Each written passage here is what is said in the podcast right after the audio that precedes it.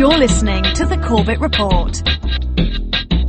CorbettReport.com. Well, friends, you've heard of the boiling frog analogy, and we've probably heard too much of that analogy over the last several years as it becomes all too much obvious to all of us that this is, to some extent, what is taking place as they slowly turn up the heat in this pot of boiling water, and because they are doing it slowly, bit by bit by bit, most of the frogs will be happy to sit there and boil alive instead of jumping out of the water. Of course, the analogy is that if you were to put the boi- the pot of water on a boiling, uh, already boiling plate, uh, the frogs would just jump out of it. But if you just slowly turn up the heat, the frogs will sit there and boil to death. Well, Unfortunately, it's even worse than that because it's not only that the frogs will sit there and boil to death, but they, they will actually become used to it. They will actually start to grow fond of the boiling water, and they will actually deride anyone who doesn't like the boiling water as crazy. And this is a phenomenon that is unfortunately taking place right now. And uh, tonight we're going to be going over that as it applies to the war on terror, which we have been steeped in and inculcated with over the past 10 years. And it is getting worse and worse and worse. So I want to draw your attention tonight right off the bat to a very disturbing report that's been released by the Center for Investigative Reporting at cironline.org. Of course, the link will be in the show notes for tonight's episode. And they have this uh, really disturbing story More Americans support torture to fight terrorism, poll finds. And basically, the long and short of it is that there was a YouGov poll that was conducted in August of a thousand people that shows that up uh, up to 41% of the population now support t- torturing prisoners as a way of extracting information or just uh, just treating prisoners, I suppose, in this war on terror paradigm. And that is up uh, 14 points from where it was in 2007 during the Bush years. So, as we talked about, as we expected, as we had predicted, the uh, not only is the right, uh, the the neocon fake conservatives on board with the war on terror paradigm as they've always been, but now because the Obama Messiah is sitting in the White House, now the liberal Democrats are in, on board with it as well. So basically, you've got the entire phony political spectrum bought into and invested in this phony war on terror fight. And because they are, they're happy to have uh, Jack Bauer, uh, the Jack Bauers of the world out there torturing prisoners in the name of protecting freedom and democracy or something like that. So it's quite disturbing. I'll let you read through this uh, poll, these poll results, and and look at it for yourself. But yes, basically, people have literally um, taken on board, literally uh, started to to adopt these policies that were actually somewhat controversial when they were first announced, but now it seems just like second nature. It's like the air we breathe. Of course there's a war on terror. Of course they're torturing prisoners. Of course it's all okay. Well, of course it isn't all okay, but unfortunately this is part of that, uh, not that boiling frog analogy. It actually becomes the case where the boiling water seems like it's natural, seems like it's always been there, seems like, well, what's the, what's the big deal? It's just boiling water. It's always been like this. So now, I guess we're crazy conspiracy theorists for thinking there was a time back when Americans actually professed that torturing prisoners was a bad thing. So now I guess we're just all supposed to buy into the party line that the war on terror is good, torturing prisoners is good, and it's all American. Let's salute the flag and torture some more prisoners. Well, there's a lot to be said about this war on terror and as it's developing. So tonight we're going to be breaking down some of the lies that are uh, being spread at this current time, going over some of the headlines and breaking down what's really behind this war on terror paradigm. And the phone lines will be wide open tonight as well. Anything that you'd like to call in and talk about, 1 800 313 9443. If Mike in Maryland or Chuck in Texas are listening, you can call back in and finish up with what we uh, didn't have time to get to last night. Sorry about uh, squeezing you in at the end of the show there. So you or anyone else can call in and talk about whatever's on your mind, and we'll be back right after these messages.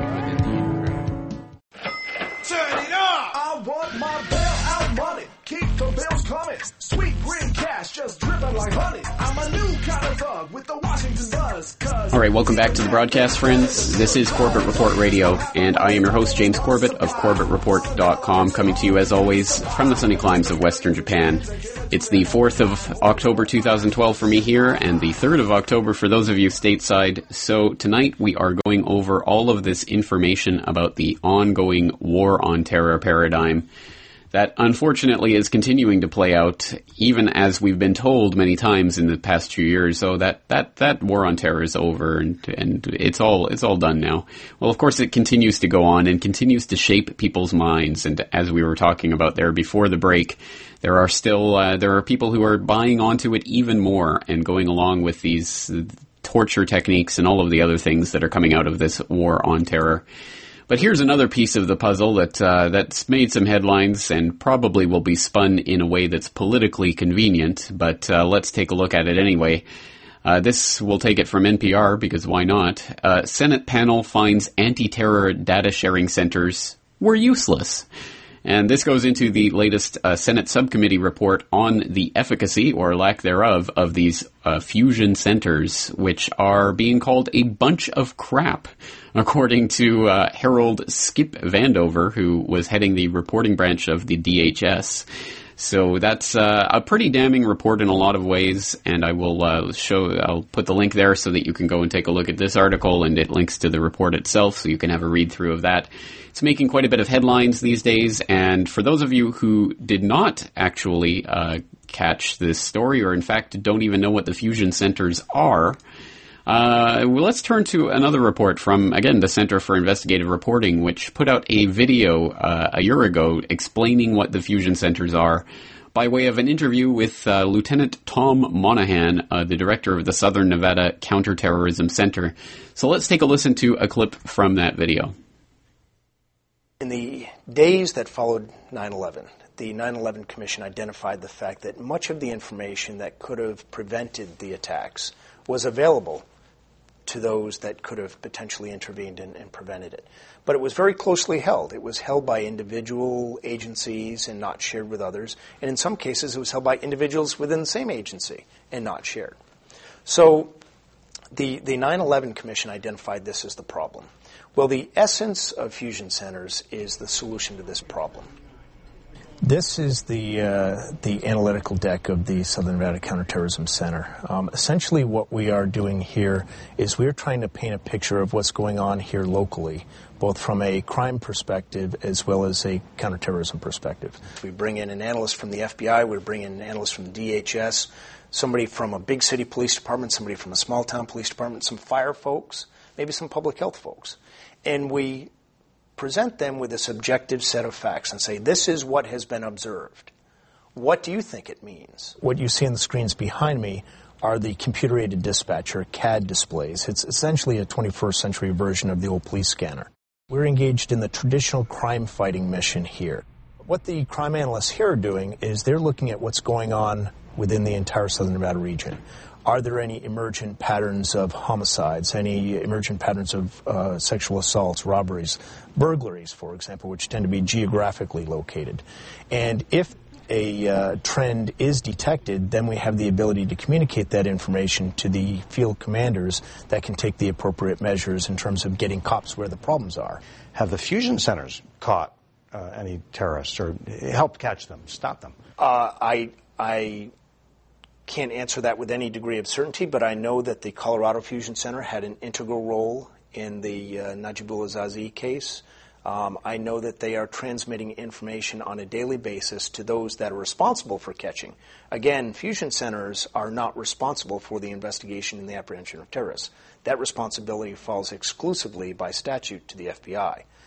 The, the suspicious activity reporting uh, is nothing more than what we've been encouraging people to do since the beginning of our country, and that is look out for each other, look out for your neighbor.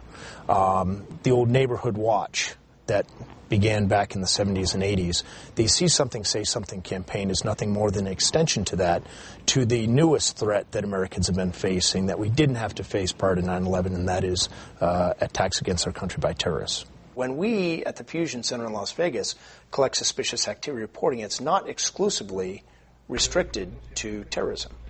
So we do collect information on potential drug dealers, potential burglary series, because that is our role.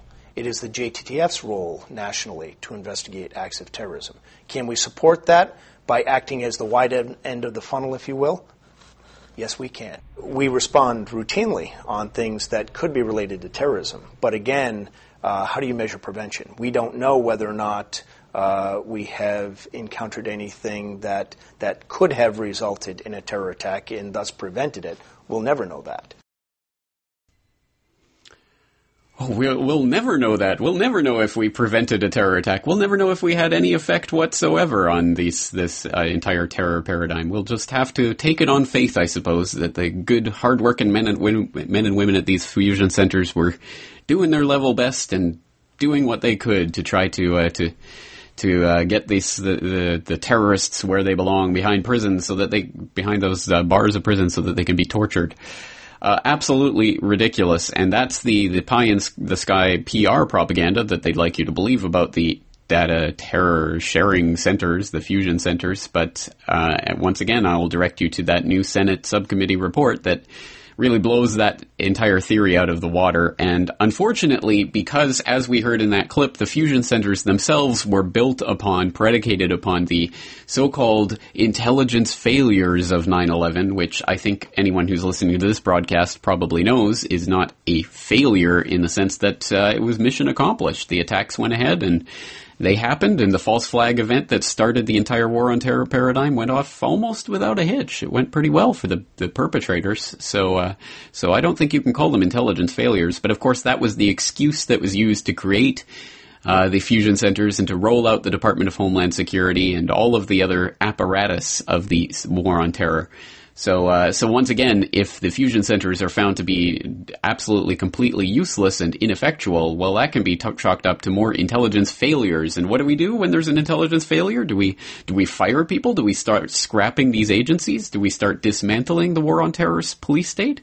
Of course not. We give it more money. We we put more people in charge of it. We make it more of a bureaucracy. And unfortunately, that's almost inevitably the way these types of things play out. So we'll have to see what comes of this new Senate report. I'm not exactly holding my breath that the Department of Homeland Security is about to be dismantled or the fusion centers are about to go away. So we'll see at any rate. But uh, but unfortunately, we continue to be steeped in all of this. And for those of you who are wondering if they're still pimping the Al Qaeda war on terror boogeyman, uh, they most certainly are. So if you just want to do a, a Google News search for Al Qaeda, you'll find all the latest stories from all around the world of this menacing boogeyman with the uh, turban and the beard, who's hiding under every rock and behind every uh, lamppost, just waiting to pounce out and attack you. And of course, we've seen the latest variation on this meme coming from North Africa in the last few weeks with these embassy attacks. And we have, for example, the Weekly Standard, of course, covering this in a blog post. Al Qaeda responsible for four attacks on U.S. embassies in September talking about what happened, of course, uh, in Benghazi and what's been playing out since then, and how this uh, plays into the war on terror paradigm, and what's uh, what all these protests that are taking place allegedly due to that video, right? The uh, the innocence of Muslim video that uh, that sparked this international outrage and sparked the protest in Benghazi, etc oh, wait, it, that's not true. It was actually a pre-planned terror attack, and the U.S. knew that from the very beginning, but they've been talking about this video as a political distraction to make people think that it's just a bunch of senseless Muslims who don't know any better, who are just trying to take away uh, people's rights to free speech instead of actually protesting what the U.S. policies in Libya was. Oh right. Well, okay. Well, we'll have more on that later. We'll start to flesh that out. But uh, but more indications of the way that this uh, entire meme is playing out around the world, not just in the American context. We even have the French socialist government under Hollande now rolling out more of this and uh, stepping into line with the war on terror agenda. So from France, we have this uh, from independent.co.uk. France will arrest visitors to Afghan terror camps. Well, that sounds evident, eminently reasonable. If you've gone to a terrorist training camp, you certainly deserve to be arrested, don't you? Well, of course, the devil is in the details with things like this, as I'm sure you're aware, and it depends what they say is or is not a terrorist training camp. So that, for example, you might remember we uh, were talking about globalist lies exposed here on the program a week ago. Well, uh, one of those uh, globalist lies was the the MEK has been delisted as a terror organization. Once again, that's the Mujahideen e Khalq, which is uh, from Iran. It's based and operates in Iraq in what used to be a U.S. base that was vacated so that the MEK could stay there and stage their terror attacks on Iran. And they literally blow up civilians and commit terror attacks inside Iran. But since they're attacking civilians in our enemy's country, our enemy's country, then they're good. They're not terrorists. So they've been delisted as a terrorist organization. They've been put on the good guys list and uh, everything's peachy keen with them. So if you attend an MEK, MEK training camp, you're okay. But of course, if you're part of this shadowy nebulous Al Qaeda group that they get to define any way they want, well, then you're going to be uh, arrested if you go to France.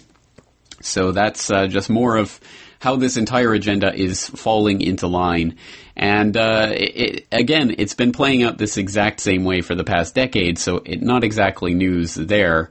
But once again, it has to be shown and demonstrated and teased out and highlighted and underlined and shoved in people's faces that no, actually, when you start to peel back the layers, NATO and the NATO forces and America and all of those Western countries are in bed with Al Qaeda, have been for years, and are supporting their attacks in their enemies' countries.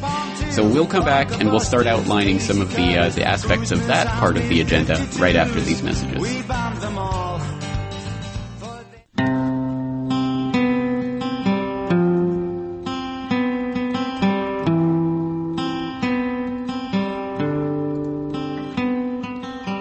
Right, friends, welcome back. Welcome back to Corbett Report Radio. Tonight we are going over the War on Terror agenda. If you'd like to get in with your opinions, thoughts, comments, criticisms, or questions, the phone lines are open at 1-800-313-9443.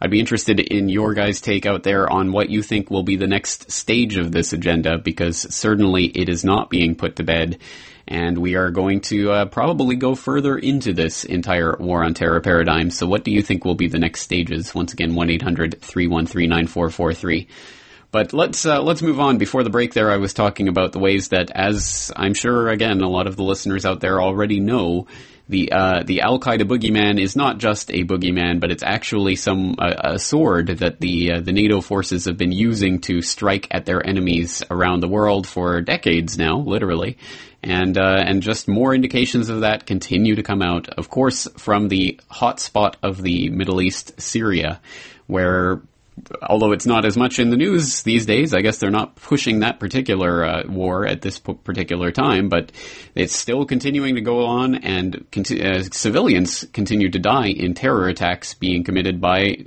Western supported Al Qaeda jihadists in the country. And uh, you don't have to step out on a limb and go to a crazy conspiracy source for that. You can go to the Wall Street Journal, which just had a, uh, a story from earlier today. Car bombs rock Syrian city. Deadly suicide attacks in Aleppo bear signs of jihadists signal bloodier phase. And here it's talking about how these attacks bore all the hallmarks of an Al Qaeda linked or inspired uh, jihadist organization type of attack. Uh, and this is the type of rhetoric we've been used to hearing for years and years now about all of these supposed busted phony terror plots that we've outlined on this program before, always trace back to FBI informants and FBI money. But here is the Wall Street Journal talking about how these uh, attacks all bear all the hallmarks of an Al Qaeda attack, and oh yeah, we're supporting these guys. We're on their side. And again, we don't have to uh, to just state that. We can back that up and show specifically exactly how these Al Qaeda linked jihadists are being supported by Western and specifically American money. And to do that, let's turn to an excellent article from the always invaluable Land Destroyer report, landdestroyer.blogspot.com.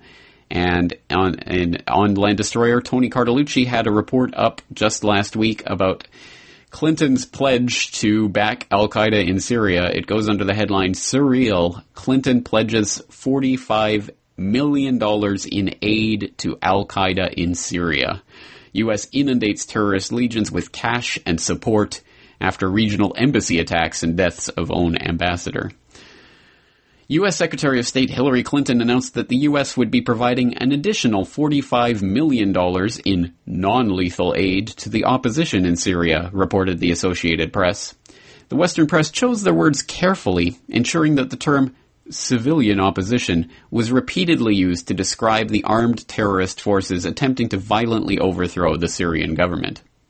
In reality, the opposition in Syria constitutes foreign terrorist legions flowing across Syria's borders and, in particular, staging and crossing over from North NATO member Turkey. In fact, it was recently admitted by the terrorist legions themselves that their headquarters has been located within Turkish territory for the duration of the conflict.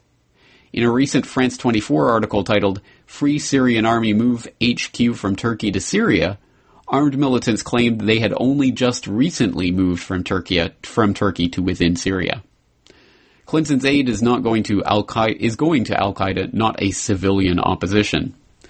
While the Western media attempts to portray heavily armed foreign terrorists as Syria's civilian opposition, it has been revealed that entire brigades are led by Libyan terrorists drawn from the ranks of the U.S. State Department, UK Home Office, and UN listed terror organization, the Libyan Islamic Fighting Group, LIFG. The presence of F- LIFG in Syria was first announced by the Western press in November of 2011 when the Telegraph, in their article, Leading Libyan Islamist Met Free Syrian Army Opposition Group, reported Abdul Hakim Belhaj, head of the Tripoli Military Council and the former leader of the Libyan Islamic Fighting Group, met with Free Syrian Army leaders in Istanbul and on the border with Turkey, said a military official working with Mr. Belhaj. Mustafa Abdul Jalil, the inter- interim Libyan president, sent him there.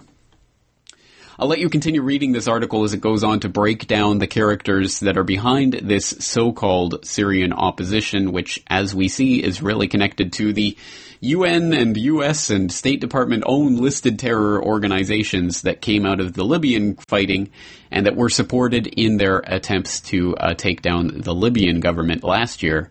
Well, they're alive and kicking and doing well in Syria where they're starting to bomb the Syrian government or continuing to bomb the Syrian government forces and the civilians as well in Syria. Let's not forget these car bomb attacks, etc., are killing civilians and they are being praised by the likes of U.S. Secretary of State Hillary Clinton.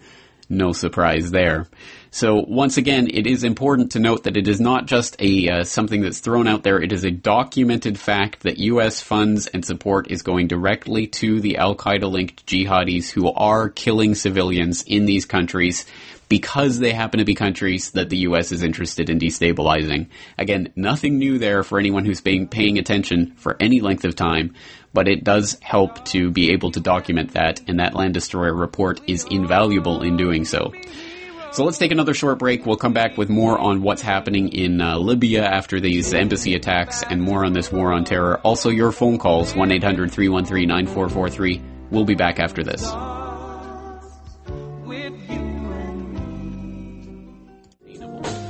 Sick of this damn noise, the paranoid android poised at the edge of the precipice. Sanity is gradually becoming my nemesis. Welcome back to the broadcast, friends. This is Corbett Report Radio on Republic Broadcasting Network. I'm your host, James Corbett of CorbettReport.com, and tonight we're going over some news and headlines on the uh, war on terror front, which unfortunately is that never-ending lie that we continue to be spoon fed to the present day and that we must continue to knock down the lies as they come out so that the public out there who hasn't cottoned onto them yet will do so. But on that note, we have a couple of callers waiting on the line. So let's get to your calls. First, let's go to Chuck in Texas. Chuck, thanks for calling back in tonight.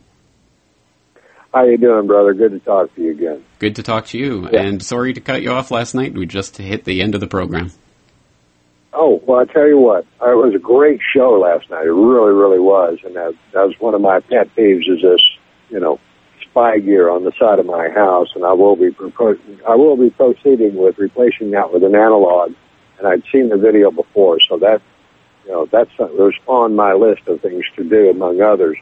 What I wanted to, to talk about tonight was, you know, we, we all, people who listen to RBN, in particular to you and John Stadtmiller's show, you know, we it just seems so big that people are.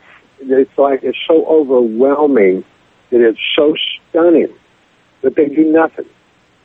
And what people must understand, folks, you must just bring it down to the micro. If your local police do not support this, if your sheriff gets enough grief, if he knows that the people are going to stand up and hold him personally responsible, if we talk to our neighbors and we prep and prep and prep, you know, uh, preppers, once you reach a certain point, a prepper realizes, man, I got enough stuff for my own family for a couple of years. Now, what about my neighborhood? And that's where the fight will be. Local.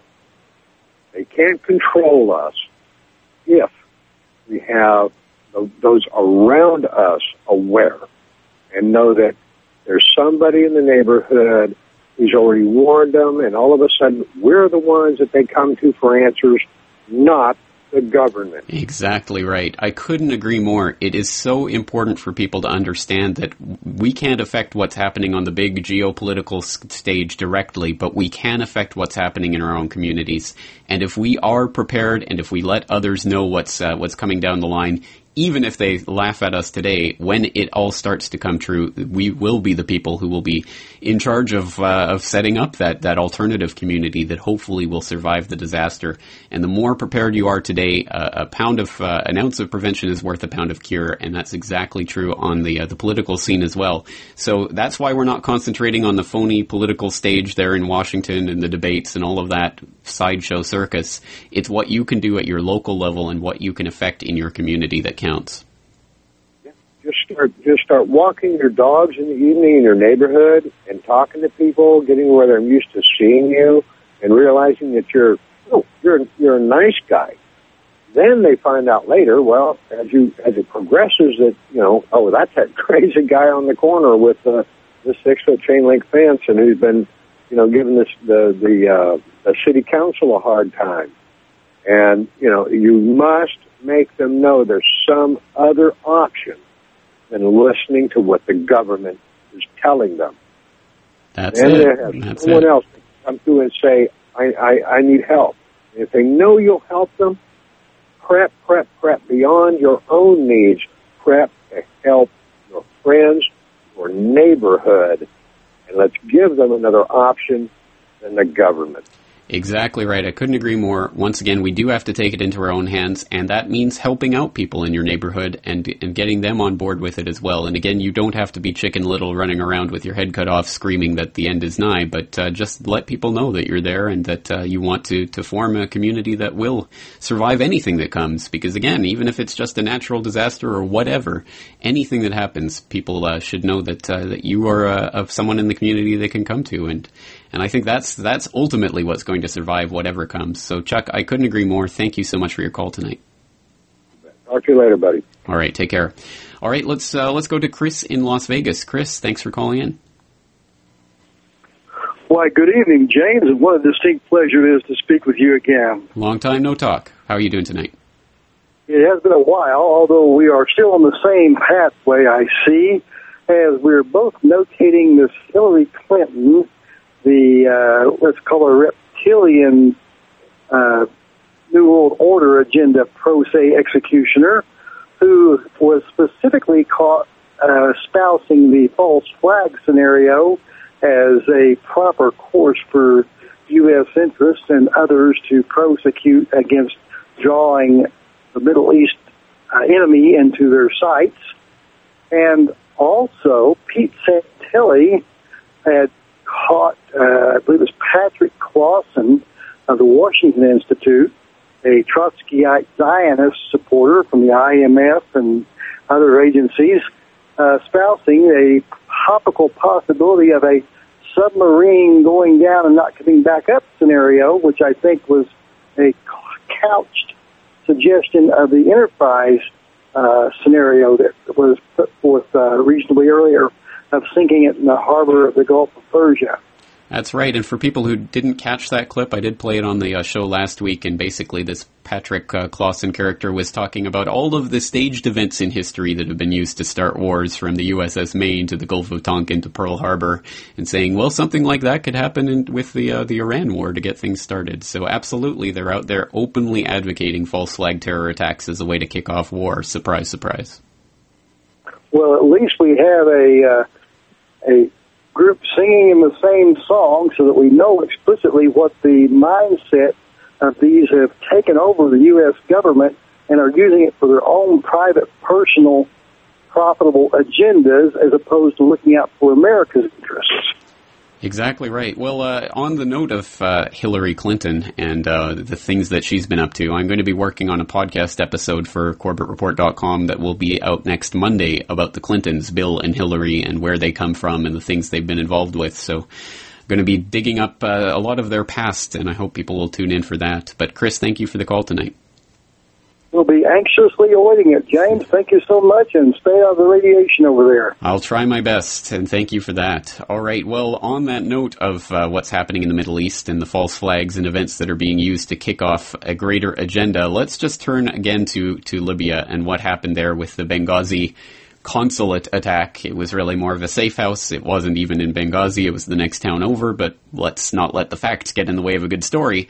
And this was a great story because again, using this uh, supposed video as the supposed reason for this attack, uh, to to to justify what happened there is to basically make it sound like oh it was just a bunch of crazy Muslims. It had nothing to do with our foreign policy. Obama's spotless. Blah blah blah.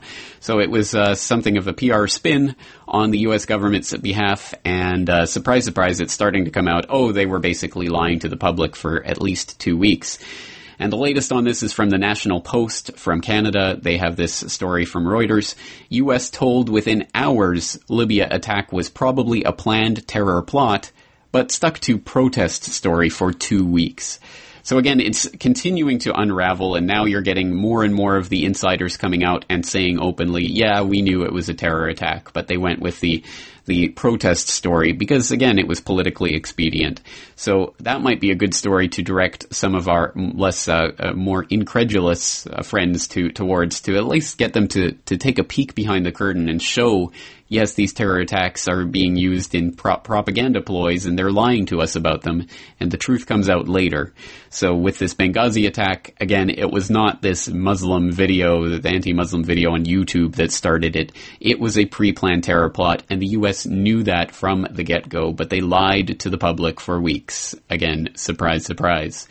But again, this entire Libyan thing is being spun off into convenient uh, political tit for tat and back and forth between the two sides of the same phony war on terror paradigm coin, the same two sides of the spectrum that are really just one end of a continuous circle that doesn't really ever br- break. And we get this from Examiner.com. We have uh, Pelosi coming out and blaming Republicans for the terror attack and lax security in Benghazi. And just before, we were talking about how the entire fusion center uh, idea was set up in the wake of 9/11 because of the intelligence failures of 9/11. Well, now uh, Pelosi is attempting to say that, oh, well, this Benghazi attack was because of lax security, which was because of a lack of funding. So now she's blaming Republicans for not approving the $300 million extra that the State Department had asked for in its budget. And because the Republicans said no to that, that's why this attack happened. So the message, the take home message from this political wrangling is that the more money you throw in the government, the safer everyone will be. So I guess, I mean, if they just raised taxes to a reasonable level, like say, uh, I don't know, 99%, so that you'd get one cent for every dollar you earned, which is probably enough for the scraps that you eat, you, you underlings eat, right? If we, if we took 99 cents out of every dollar that you earned for the government, then, then everyone would be pretty much safe, maybe 99% safe. That's that's the take home message from this type of wrangling. So uh, so again, it's it's disgusting, but it happens every single time. Every single time there is a failure, every time there's an attack that kills someone or there's some kind of big event that makes the headlines, they will find a way to spin it towards their political agenda and to try to get even more money, even more power into the hands of the government that has failed in all of its tasks. And again, I stress that the failure is only at the our level. It's only meant for the base propaganda. Of course, it is not a failure. It is in fact a giant win for the people who want to keep expanding the size and scope of government and want these attacks to take place because it feeds into the agenda. So we've talked a little bit about what some of this shenanigans in Libya and the Benghazi attack and these protests might be aiming at in the bigger picture, why would they want these types of attacks to occur? Well, I've said it from pretty much the get-go, and here it is in black and white. I've been saying that, well, this provides a convenient foot in the door for more U.S. troops and uh, potentially even an AFRICOM stronghold in North Africa as opposed to Germany, where AFRICOM is currently hiding out because they don't have a base in Africa. Well, this this type of destabilization, the more protest and violence and anger and bloodshed there is in North Africa, the more excuse AFRICOM and NATO and all of these Western forces have for putting their uh, sticking their nose even further into the situation. And that's exactly what we're getting now. We have this from the national.ae planned US drone attacks in Libya threaten fragile country. And it says, it would seem that the assassination of the U.S. ambassador in Libya, Christopher Stevens, along with three of his colleagues on September 11th, is proving to be a strategic turning point in U.S. politics in North Africa. This is evidenced by the sudden interest from the U.S. administration in Libya's security situation, said the London-based daily Al-Quds Al-Arabi in its Wednesday edition. Americans were shocked by the assault on the U.S. consulate in Benghazi last month. Secretary of State Hillary Clinton expressed it best when she said she didn't expect that the same people that her country had helped liberate and protect would actually commit such a crime. U.S. investigations revealed that the Ansar al-Sharia group, an organization affiliated with al-Qaeda, was responsible for the planning and execution of the deadly assault. It was an eye-opener to what was really going on in the post-Gaddafi Libya. There are so many points that I need to break down in this article alone. All of the lies they're spouting. Oh, no one thought that this would ever lead to any sort of terrorist group taking charge of Libya, even though that's the people we were helping. The Washington Post reported this week that the U.S. administration is considering a series of drone-led airstrikes against Al-Qaeda bases in North Africa. Other news reports reveal that the U.S. government has already dispatched 20 drones to Libya, where they await the green light to commence their military mission. Did you catch that, folks? The drones are already sitting there waiting for the green light. All they need is the political will to be mustered in order to start striking again at the Libyans and bombing them and blowing their country to pieces once again. And again, all enabled because of these failures to protect the uh, the diplomats and the State Department's underfunding. So it's a win-win-win-win for the big government proponents who will now suggest that the State Department needs more money for more security and we have to greenlight drone strikes in Libya and probably elsewhere in North Africa. And if we're running all these drone strikes, we probably need more bases in Africa. So let's start uh, let's start uh, apportioning ourselves some of the the land there. I'm sure the new Libyan government would be happy to give us that and well, if they don't, I guess we can always just bomb them again. And then when these types of attacks happen, we can continue the entire lie by saying, wow, I can't believe these people that we protected and aided and fostered and cuddled during our humanitarian love bombing last year are now attacking our embassies. It's just a ridiculous piece of theater from top to bottom. And we are all being played as the chumps if we continue to buy into these lies. Of course, I know that the most of the people out there in the audience listening to this program probably do not buy into these lies. But again, we have to continue exposing them because they keep coming fast and furious.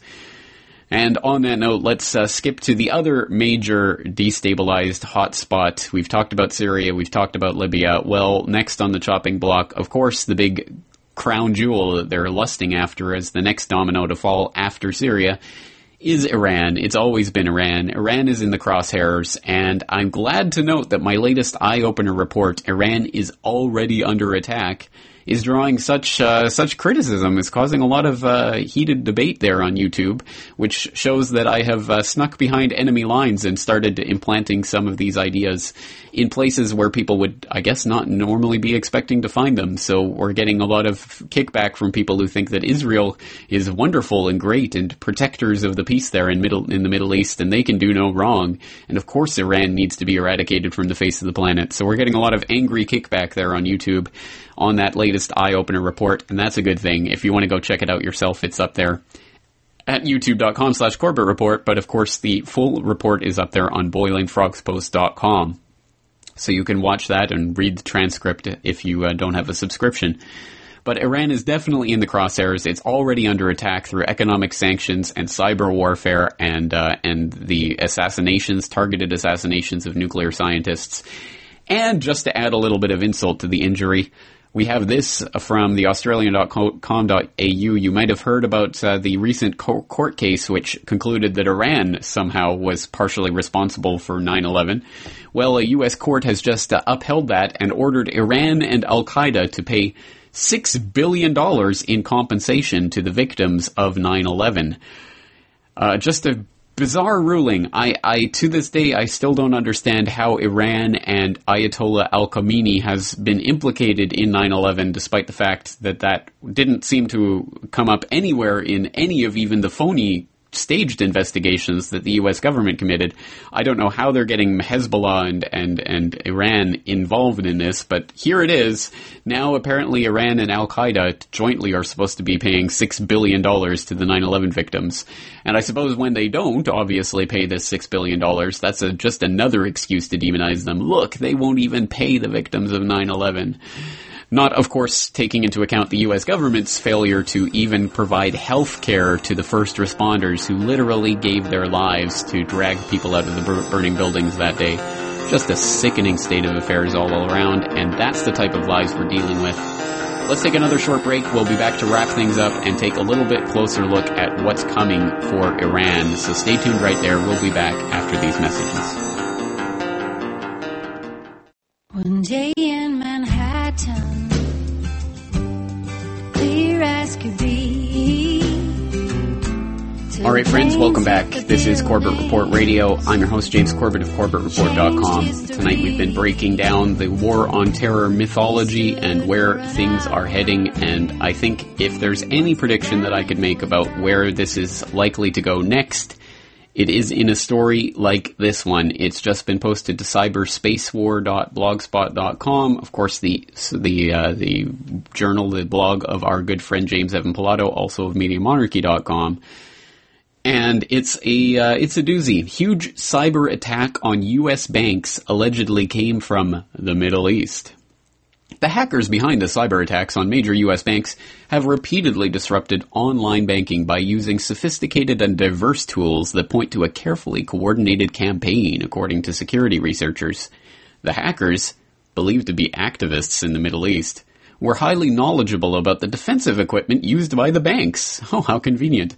And likely spent months on recon- reconnaissance, said several researchers interviewed by Reuters, who viewed the assaults as among the strongest and most complex the world has seen to date. And uh, you can go and continue reading that. It's basically it's striking the Bank of America, J.P. Morgan Chase, Wells Fargo, the other big six banks that have been implicated in the mortgage-backed security frauds and all the lies that have led to the collapse of the global economy and putting the entire world at the uh, the brink of economic Armageddon. But trust them, they're they're being attacked by these Middle Eastern protesters and cyber warriors. And this is the big boogeyman that's going to cause the collapse of the banking system. Nudge, nudge, wink, wink. So this is a story that we go over, me and James go over on the latest edition of New World next week. That will be posted in the next several hours. It'll be tomorrow morning for you guys stateside, so please look forward to that. Of course, that's at newworldnextweek.com. Of course, it's also at corbettreport.com, youtube.com slash corbettreport uh, MediaMonarchy.com, all the usual places. You'll be able to find it, and uh, I hope you will because this is such an important piece of the puzzle. If I have to lay odds of what the next big stage of the war on terror, phony propaganda paradigm is going to be, I think it's going to be the cyber false flag, the virtual flag terrorism, because it fits into the agenda in so many ways. It slots right in there, especially an attack on the banks from the Middle East. You get to blame Iran. You get to collapse the banking system, have the little bank holiday that they're lusting after so that they can jigger, jigger around with the currency and, uh, and make things all better by, uh, by giving you less or new or funny colored uh, pieces of uh, Federal Reserve note funny money. Uh, they get to demonize the internet and hackers and crack down on free speech online. They get to hit so many pieces of the puzzle just by uh, doing a false flag attack on the banks, supposedly coming from Iran or Syria or whatever boogeyman they want to blame for this. So again, we have to be out in front of that wave, exposing what's happening before it happens. And that's really our ace card because if we can show people before it happens exactly what's going to happen, how they're going to do it, what type of lies they're going to bring out, then people will understand when the time comes that it is fake. And don't get disheartened about, about this. We have done so much work over the past 10 years exposing the false flag terrorism concept. 9-11 Truth has made such strides in making this a, a, a meme that's understandable to so much of the public. And just because every single person out there isn't quite awake to this yet doesn't mean that we've lost. In fact, it means we are gaining ground every day because more people are tuning in to this type of information. On that note, I'll leave things there. I will uh, once again exhort you to go to CorbettReport.com to keep track of all the latest news and information that's coming out there. I just posted a new interview. This week's podcast episode is particularly interesting, if I do say so myself. Of course, it's all available for free thanks to the subscribers and supporters out there. Your support is appreciated. All the DVD orders are very much appreciated. Let's leave things there for, for now. Tomorrow night we'll be talking to Peter Kirby about weather warfare and financial derivatives. Should be a fascinating conversation. So until then, thank you all for listening. Take care.